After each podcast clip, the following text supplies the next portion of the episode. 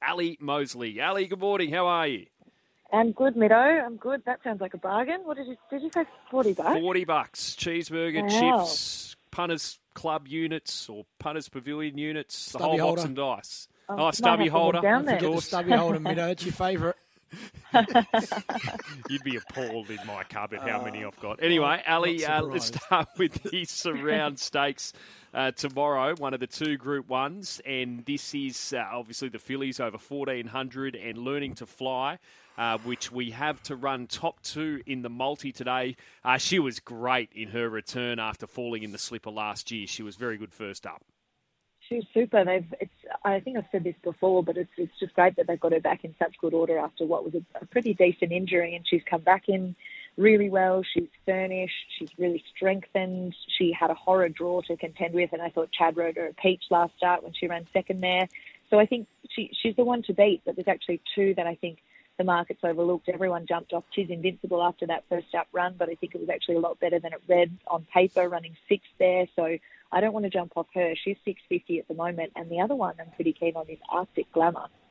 Uh, I think she was much better first up. She ran some decent sectionals than what she reads on paper as well. She was seventh of 11, but she's 18 bucks. So I think there's two that have been overlooked in the market there, and it's Tis Invincible and Arctic Glamour. Can anyone challenge Fangirl tomorrow in the Verry Elegant stakes, Al? Oh, hi, Loz. How are you? I'm good. I'm really good. Um, I heard you were chiming in from Vegas. Uh, I I think she will win, but I I think Think It Over could really run a big race. And Nash Rawiller, I'm not sure if anyone heard his comments on Friday night at Canterbury. It was it was wonderful when he said, um, you guys might have spoken about it, but he he rode a peach and then said, that's why I'm one of the best. And he was so deadpan when he said it. It was just hilarious and so Nash. But it's true, and he's riding in red hot form at the moment. Um, he combines really well with this horse Think It Over. Of course, we know what they did uh, last year.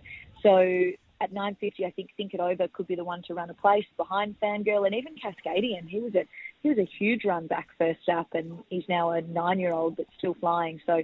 Fangirl, I think, will win. I think she'll tail them up, but then I think Think It Over will run right up to her and maybe even Cascadian. Uh, best bets then. What do we like? Well, I mean, I thought what really we're going to have to do is do a bit of a multi. So throw in Storm Boy, who's a dollar thirty. Uh, I know some people, you know, might whatever they've marked it as might take that still as value, but I wouldn't. I wouldn't personally be backing him at a dollar thirty. So we'll throw Storm Boy into a multi along with Manal in the Sweet Embrace, Fangirl, and then I reckon we should put Orchestral in the NZ Derby in there as well.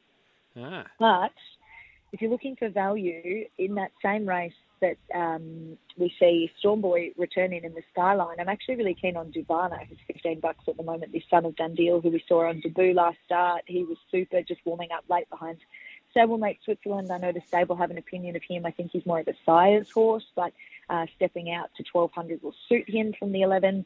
Uh, so he's 15 bucks. So I'd have something on him to run in behind Storm Boy. I would also have something in the Sweet Embrace on Extreme Diva uh, of Anthony Cummings. So she, he's really happy with how she's come through that run. A sticky draw to contend with, obviously from barrier 12, but um, I think Manal the one to beat there. But I, I can't see why Extreme Diva couldn't run a place. So I think she's nice value. And then in the 2,000 metre race, which I think comes up as maybe race five. Uh, I'm keen on Etna Rosso for Chris Waller, 15 bucks there as well. Uh, maybe maybe a prep away, but third up, I, I like how he is so far in this prep. Um, he's just been warming up and stepping out to 2,000 will suit him now from the mile this European import. He's 15 bucks, so maybe a, a place multi on, on those as well. race five, number fourteen, Etna Rosso, fifteen dollars to win, three sixty to place. Anything else we've forgotten? You've got everything. No, that's all of them. I think I'm just trying to tr- trying to find some value around around our favourites. So I think they're the ones I like: Duvana, Extreme Diva, and Etna Rosso at the value. Okay, great stuff. In our multi, so as I mentioned, we've got Learning to Fly to run top two in the surround, and also in the second race tomorrow, uh, which is the benchmark 88 James Squire handicap cap over the 1200 metres. Uh, Moravia, our Cobra Sun, the $1.95 favourite. We've just got Moravia to run top two, and just I like faded a bit first up, but top two. We know it's a quality galloper. Yep. Uh, Moravia learning to fly, both top two, Ally. Yes, I think so. I think you've done well. Beautiful. Okay. You have a great weekend. Thank you. Thanks, guys. See ya.